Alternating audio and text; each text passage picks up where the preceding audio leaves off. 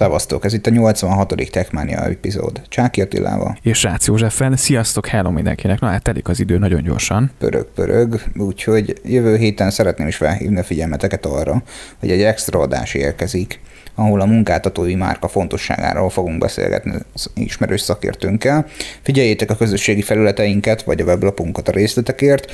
Ö, egyébként itt általában minden egyes alkalommal bármilyen hír, friss információ, vagy esetleg olyan sajtóplegyka megjelenik, amely számunkra úgy gondoljuk, hogy nagyon fontos információval szolgál, ezt meg szoktuk osztani.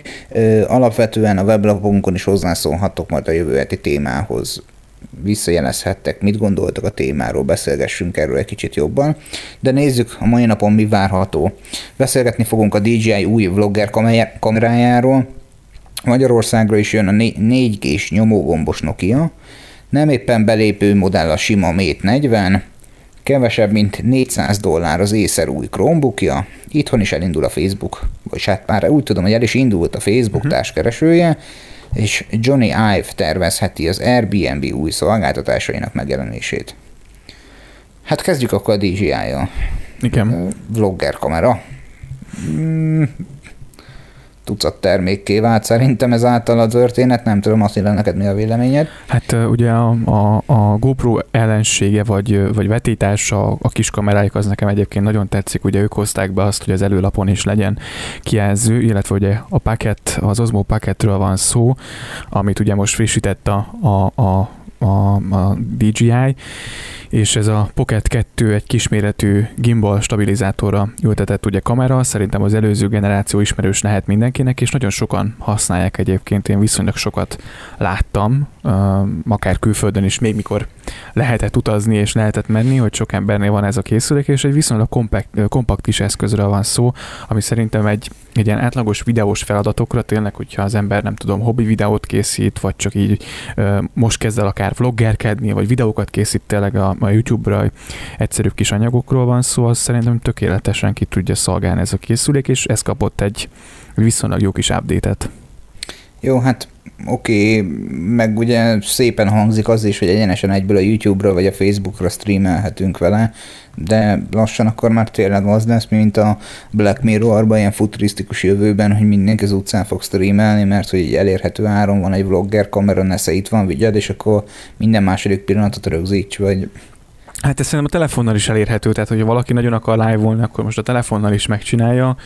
Tehát, hogy, hogy szerintem ez a, a live az, az inkább az a műfaj, ami, ami egy ilyen adhok dologra akarnak mondjuk reagálni, vagy, vagy hogyha ha, tehát tényleg olyan dologra van szó, amit így gyorsan akarnak valamihez hozzászólni a live, az talán nekem ilyen formátum. Nyilván vannak olyan kontentek is, ahol azért hogy precízebben meg van tervezve egy-egy anyag, és, és, és vagy előre összevarakva és úgy streamelik, tehát, hogy ez szerintem ez, ez, ez nem egy nagyon nagy újdonság, arra szerintem a felhasználó előkapja a telefonját.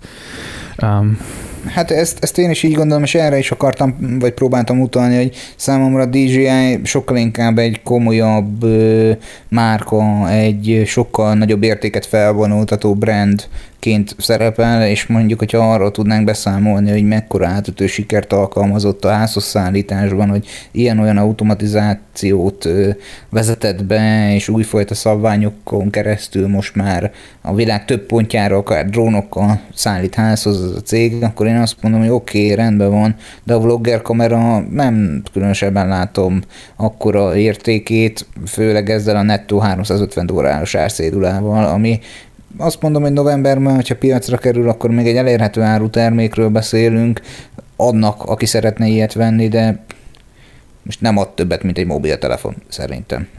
Én is azt gondolom, viszont nyilván azért ezen a piacon is mondjuk ott a GoPro, amire mondjuk szintén van terméke, és nem tudom, hogy bár nem vagyok mondom ilyen nagy kamera megszállott, de, de mondjuk szerintem ez is jó konkurenciája lehet. Illetve ugye a, ott a másik a, az Osmo, ami ugye szintén egy ilyen jó megoldás, amiben a telefon belerakja az ember, és lehet, hogy az talán olcsó megoldás, és, és egy jó telefonnal, ha mondjuk valakinek van egy újabb iPhone-ja, akkor vagy, vagy tényleg csak hobbi felvételeket készít, akkor, akkor az lehet, hogy előnyösebb választás lehet. Hát itt azért sok mindent kell nyilván mérlegelni. Ilyenkor tudom, mindig mondják, hogy vagy jöhet az indokként, hogy oké, okay, de hát az iPhone-nak az aksiát kell meríteni, vagy a telefonnak az aksiát koptatja, az nem tud olyan felvételt készíteni, mint az az eszköz. Azért nyilván ez nem, nem egy olcsó, olcsó készülék. Azért azon kívül ugye nyilván, hogy a, a kamerát picit felpimpelték, illetve a kamera HDR támogatást is kapott, és ugye sok extra felvételi módot is támogat, ilyen a timelapse, a hyperlapse, vagy ugye a panoráma fotók, és ugye az előbb említett streaming, streaminggel is ugye bővült a, a, a, a, funkció, a funkcionalitása a készüléknek, ugye YouTube-ra és Facebookra is lehet vele streamelni, a, ugye négy mikrofon van benne egyébként, és ami talán még érdekesség, ugye, hogy vezeték nélküli mikrofon mikrofonokhoz szánt vevőegységektől Wi-Fi és Bluetooth modulokon át a külső hangszorokig ugye mindent lehet ehhez csatlakoztatni, és ugye kiegészítőt is kínál majd a DJI, úgyhogy hát biztosan, hogy megvan ennek a helye, én nem teljesen látom most ezt, hogy hova tudnám beilleszteni, de, de biztos, hogy jó kis termék lesz. Az gyanítom, hogy biztos, hogy piacot szán ennek a terméknek, hát meglátjuk, hogy mekkora sikere lesz, mint ahogyan a Magyarországra érkező 4G-s nyomógombos Nokia-nak is, aminek a, a fedőneve a Nokia 215 és a 225 mind a kettő 4G-s billoggal megcímezve.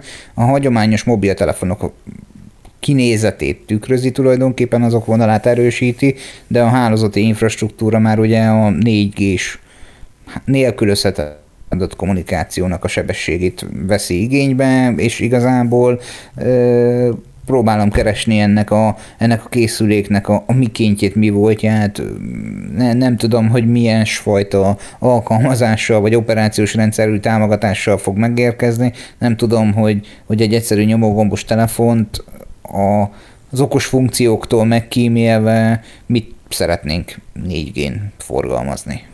Hát inkább ö, szerintem ez egyfajta a Nokia brandnek ugye a, a, a, szeretnék ezt erősíteni ezt az egészet a piacon, és, és ugye ezt a klasszik, tehát azért szerintem itthon nagyon nagy réteg van arra, vagy nagyon nagy felvő piaca van az ilyen átlagos nyomogombos telefonoknak, ugye az idősebbek azért nyilván nehezebben tanulják meg már ezeket a úgynevezett simogatós kijelzős készülékeket, ugye szokták, mondjuk nekem a mamám azt kifejezetten így hívja. Ami érdekesség, ugye a 215 4G tényleg nagyjából a legegyszerűbb mobil, amit manapság el lehet képzelni, még a kamera is lemaradt róla, viszont a 225 vége a kamerával felszerelt készülék lesz majd, és nagyjából ilyen 20 ezer forintos bruttó végfelhasználó járon érkezik majd, ami egy nem egy rossz összeg. Én szerintem Hát arról nincs hír, vagy, vagy én nem találtam róla információt így, rögtön próbáltam pedig utána nézni, és még lehet, hogy most is megteszem, de hogy, de hogy mondjuk igen, milyen rendszer fut rajta.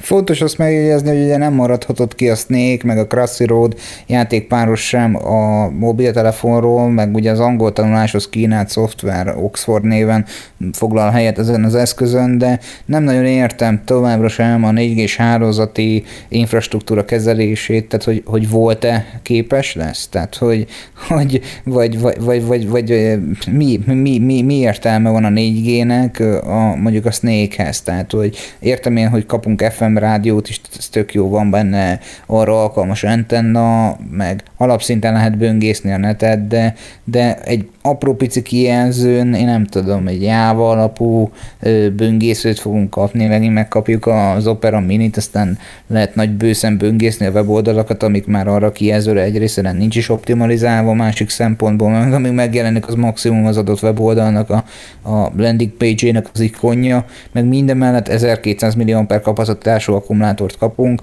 ami akkor a kijelzőhöz, meg ekkora tudáshoz tök jó, mert lehet, hogy hetekig vagy akár több napig is üzemképes lesz az eszköz, de hogy, hogy, hogy a 4 ezt nem értem.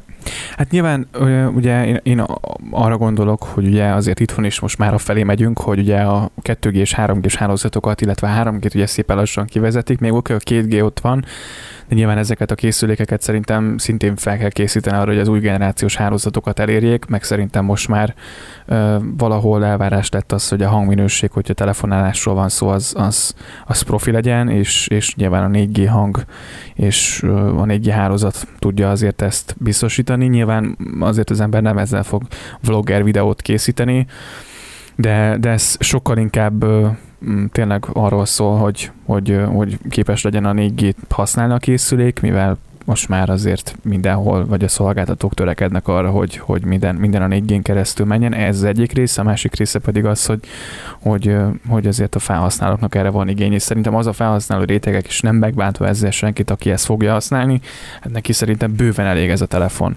És, és körülbelül ő csak arra fogja ezt használni, hogy, hogy telefonáljon és mondjuk SMS küldjön róla. Hát így van, úgyhogy már megint akkor megválasztottad a kérdést, minek a 4G. Egy szó, mint száz jó, legyen a volt -e, legyen szép hangzás, jó értető telefonbeszélgetés, és örülünk. De beszélgessünk inkább a, a témánk következő szereplőjéről, a Mate 40-ről, mert hogy, hogy, hogy nem teljesen belépő modellként érkezett meg a, a Huawei új eszköze. Hát nem igazán tudok sok jót elmondani erről az eszközről. Én, én a halabból elfogott vagyok a huawei szemben, de ugye a nem olyan régében bemutatott sima Mate 40 az egy, az egy 900 euróért határozottan olcsóbb eszköz, mint a Mate 40 Pro. De mindemellett nem tudom, ezek, ezek a hardverekus felszereltségek, amelyeket felvonultatnak ezek az eszközök, szép is, meg jó is, de Éld át, légy szíves, te Attila. Hát igen, 900 euró, ahogy mondtad. Um, igazából valóban a technikai specifikációk azok annyira nem eget rengető dolgok. Egy 6 és feles HDR OLED panelt érkezik 90 Hz-es képfrissítéssel, 1080x2376 pixel felbontással, benne egy 13 megapixeles kamera, kamerával, egy 3D TOF szenzor támogatása nélkül, ami, ami azért fura. Cserébe előnyösebb előlapi esztétika, és azért az új lenyomatolvasó is megvan ugye a kijelzőben. A Mate 40-et új generációs hisz szilikon lapka hajtja meg, csak Kirin 9000 eljelzésű variációból, amely ugyanazt az egyszer 3,13 és a 3x2,54 GHz-es Cortex A77, valamint a 4x 2,2 GHz-es Cortex A55 magtára biztosítja, amit a Kirin 9000 csak 24 helyett 22 magos uh, Mali G78 GPU-val ad. RAM tárhely kiosztás 8-256 GB-osig terjed, a fenti árat a 8 és 128 GB-hoz kapjuk, a 4200 mAh-es telefon benne 40 wattos, 40 watton tölthető, kizárólag vezetékes formában, USB-C porton, a port és nedvesség elleni védelem pedig IP350 típusú. Na hát ezek egy, mint hogy egy tök átlagos telefonok a specifikációját sorolnám. Hát igen, és ugye a hátlapra ezúttal került egy 50 megapixeles főkamera, egy 1,9-es f1,9-es rekeszértékkel, optikai képstabilizáció nélkül, egy ultraszéles 16 megapixeles f2.2 rekeszértékkel, egy teleobjektív pedig 8 megapixellel, f2,4-es értékkel, háromszoros zoom és autofókusz funkcióval. Kamerák tekintetében azt gondolom, hogy ez már az üzletági standardként felel meg, és ami viszont én úgy gondolom, hogy plusz érvként szólhat az összes androidos eszköz mellett, amely mostanában megjelent, és, és, és kellőképpen iránymutató az, hogy természetesen 5G-s modellmel van szerelve. Tudom, hogy az új iPhone is már 5G-s chippel van szerelve, de az Android házatáján már régóta töretlenül 5G eszközökkel operálnak, és dupla nanoszín foglalattal szerelt a készülék, ami fizikai színkártya behelyezése tekintetében egy nagyon előnyös dolog.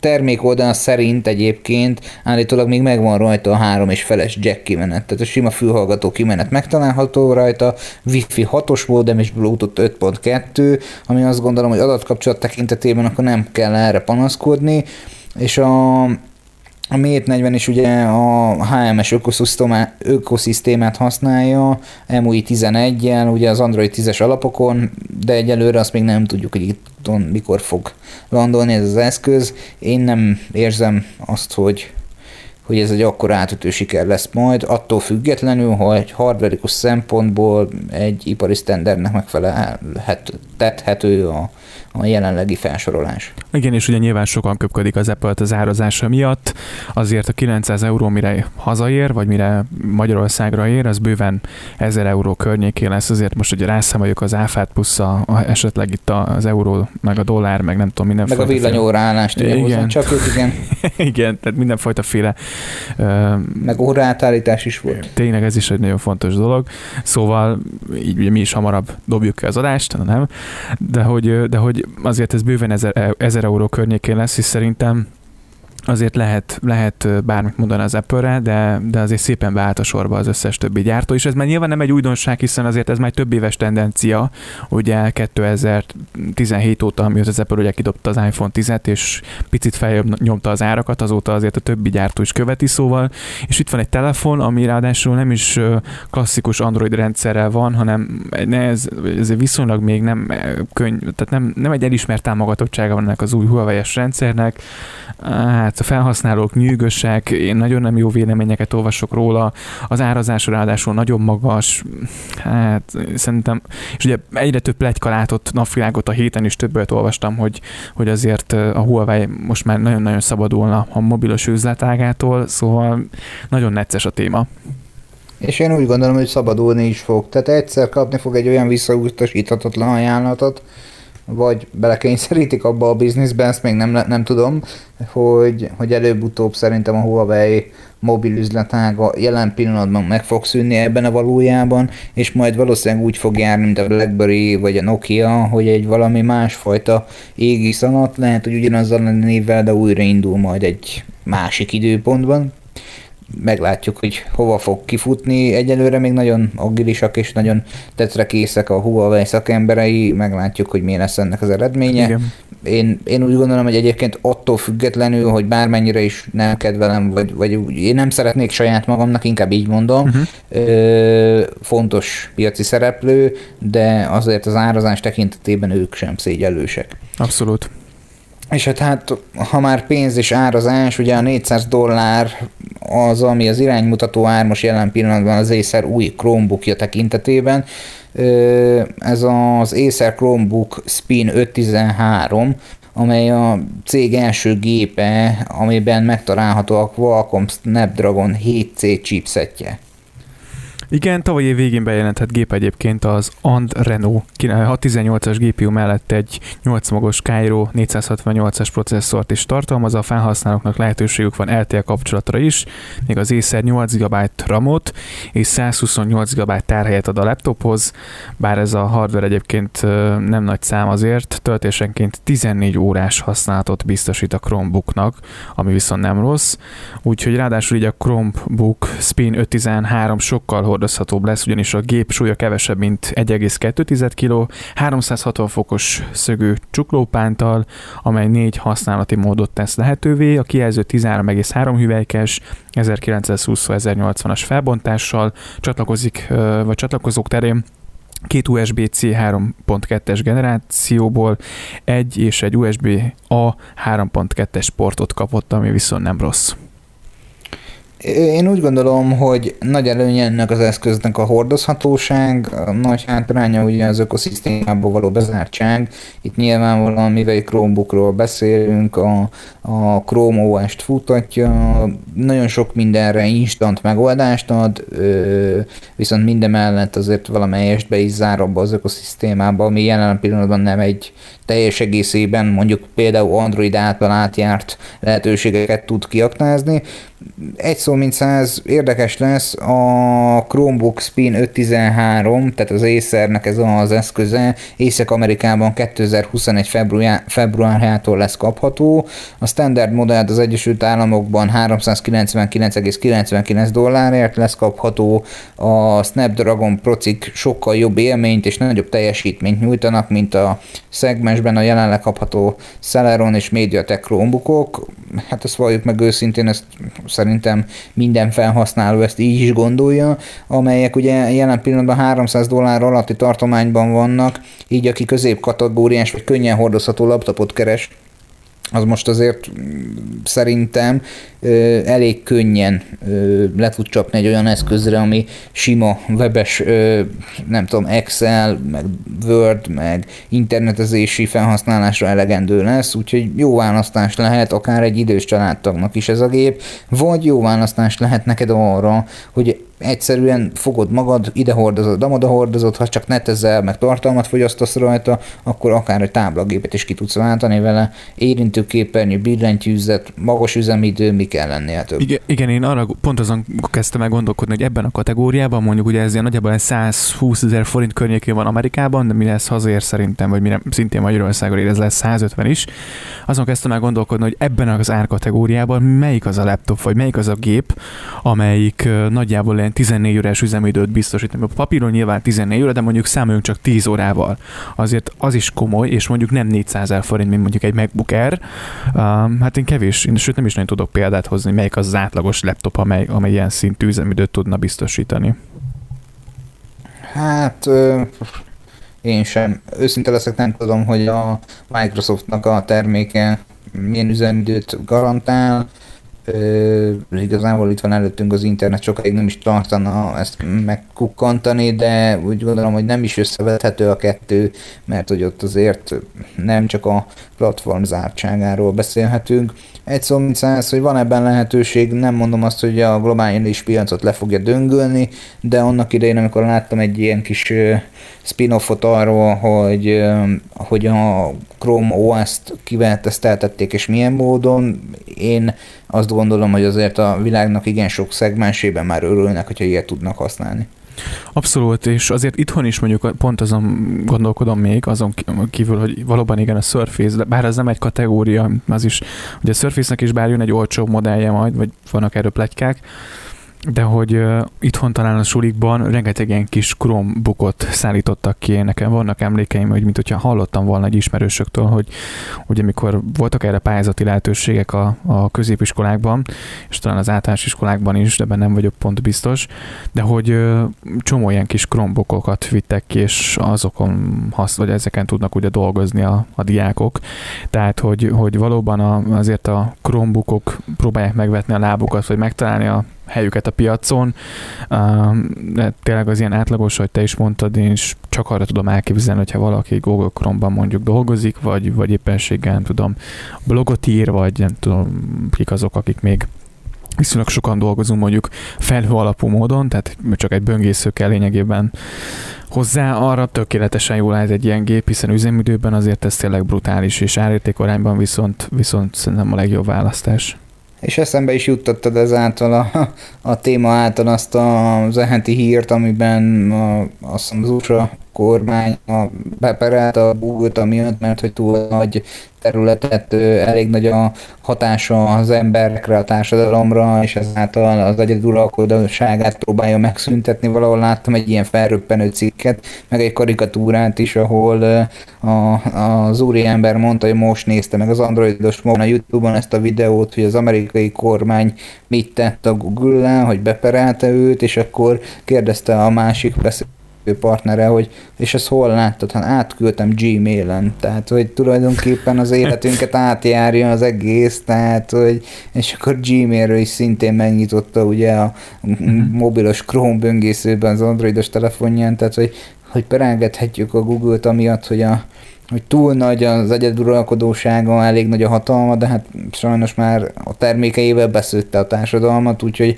vagy megszoksz, vagy megszoksz című történet van. Nyilván Igen. minden egyes alternatívát, vagy minden egyes szoftvert, vagy megoldást ki lehet ö, cserélni másra, de azért elég jól csinálja a Google, amit csinál. Igen, és nyilván a, a, valahol a, a, az Apple pedig ugye itt szeretné ezt a rést kihasználni, hogy nekik az adatok a legfontosabb, és azért azt gondolom, hogy ez valahol igaz is, de azért talán a különbség csak annyi, hogy az Apple nem adja el azt adatokat, tehát hogy biztosan felhasználják, hiszen az, a vállalatok azért valahol ebből élnek. Oké, okay, mondjuk az Apple az nincs ingyen ilyen szempontból, azért tudjuk, hogy szolgáltatásfejlesztési cél biztos vagyok benne, hogy, hogy dolgoznak az adatainkkal, a különbség talán a hogy ők, ők nem adják el szemtelen módon. De hát ezt nem tudhatjuk biztosan.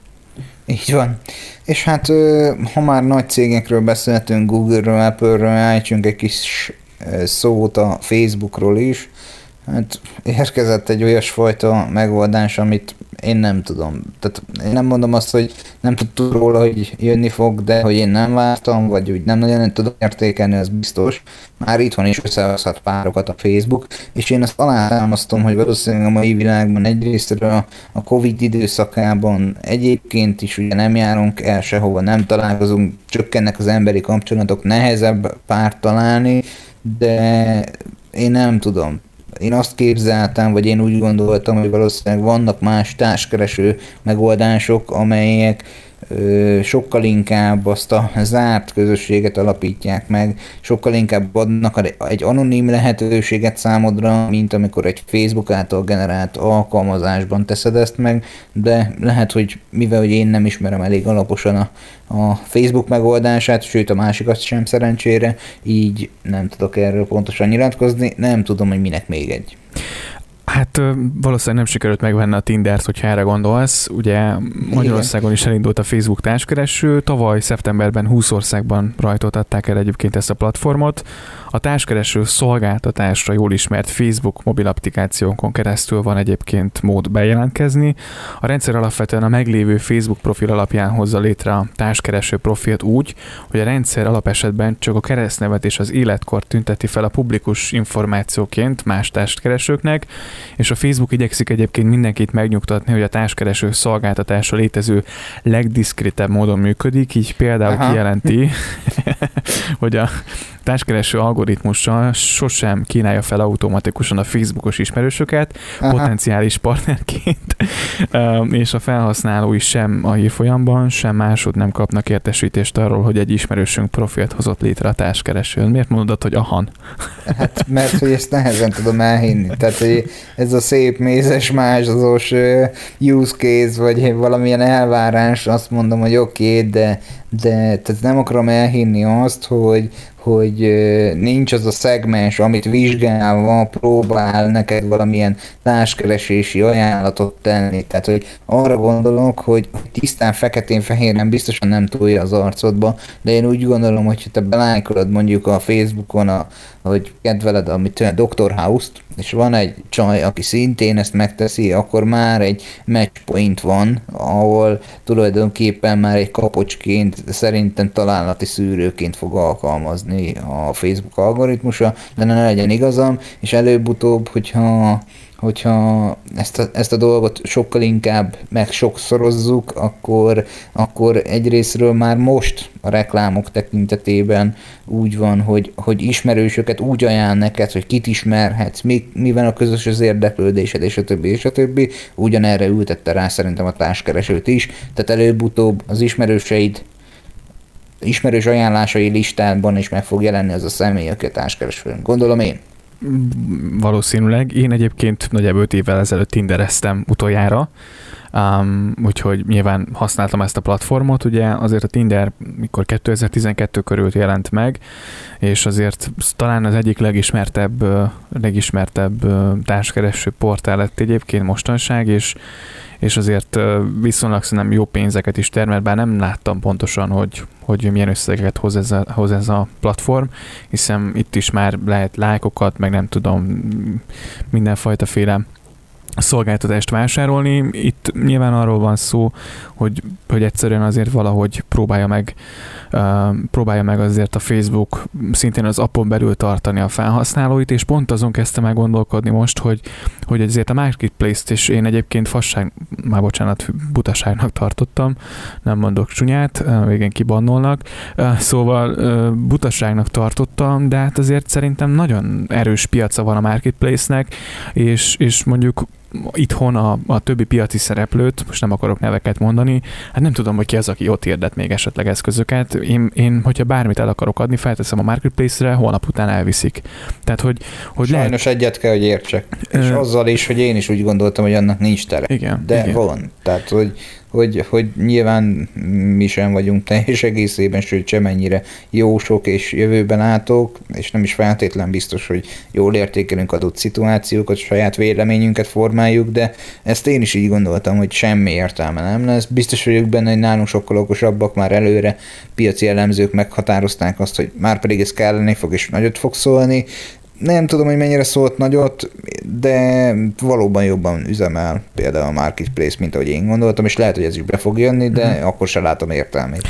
Én csak egy kíváncsiságképpen pont tegnap este, ez szombaton este volt egy kis idő nyomkodni a telefont, és csak nem mentem el, tehát nem regisztráltam profilt, hanem végigmentem így a regisztrációs folyamat, hogy mennyire egyszerű ezt az egészet így megcsinálni, és tényleg egyébként négy-öt lépésből áll, és, és talán az első lépésnél már kiírta az applikáció, hogy nyugodjak meg, hogyha meg megcsinálom, akkor, akkor az ismerőseim nem tudnak róla semmit.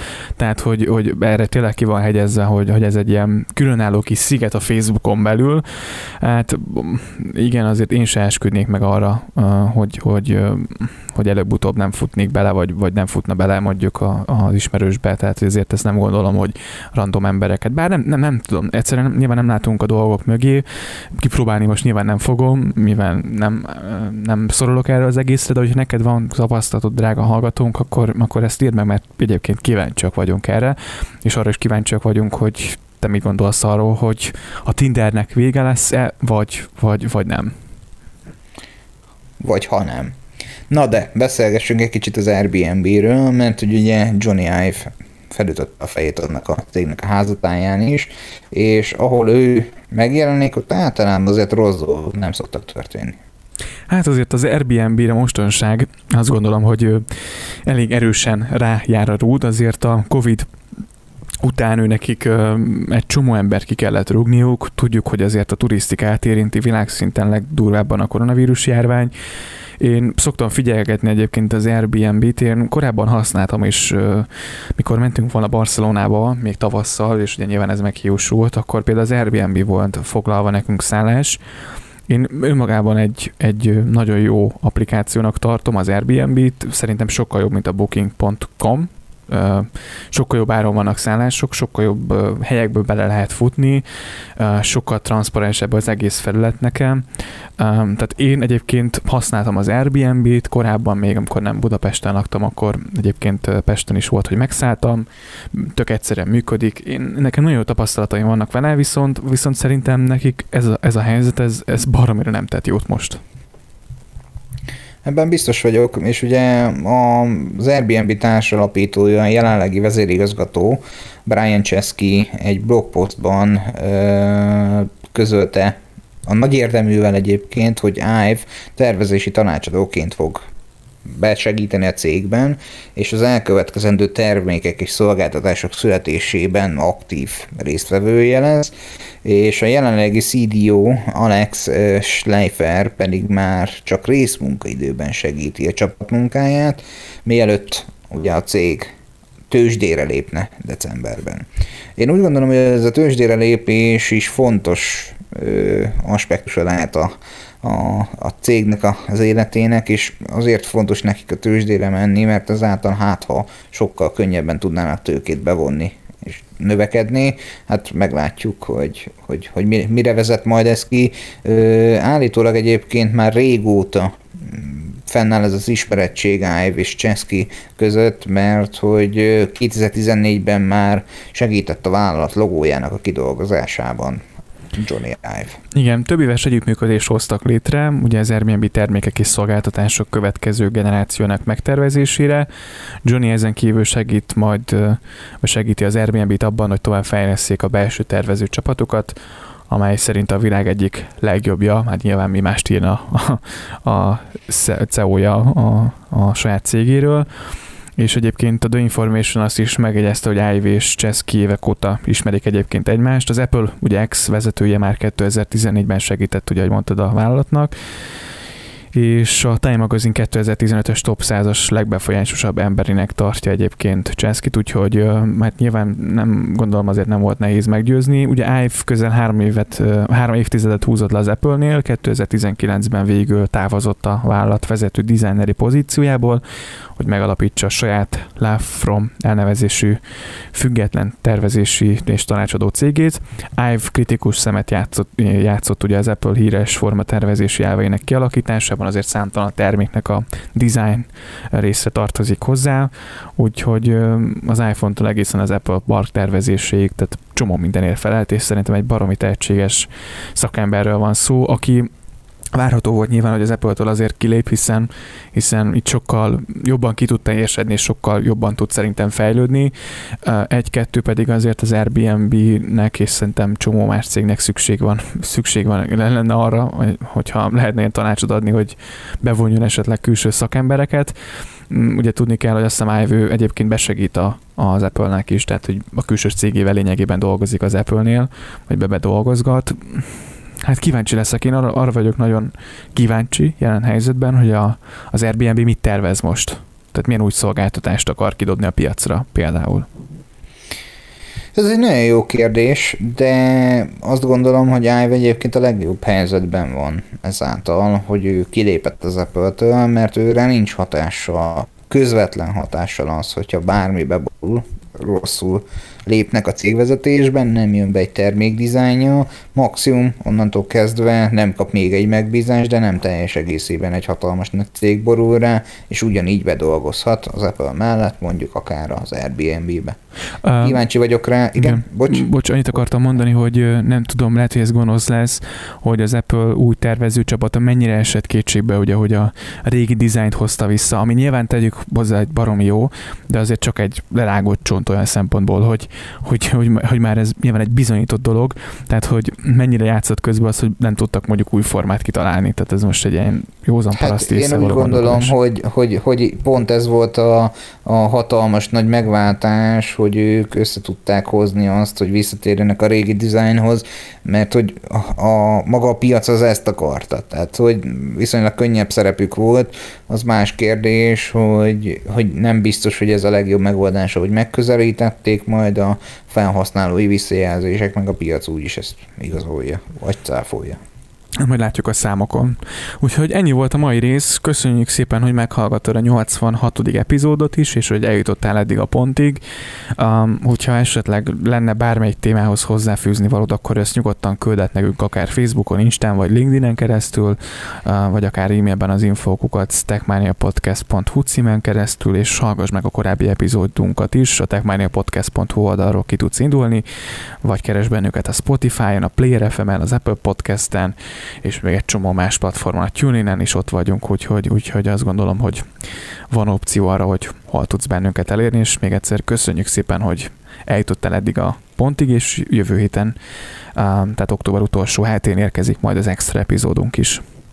Köszönjük, hogy velünk voltatok, jók legyetek, sziasztok! Köszi szépen, sziasztok, hello, hello!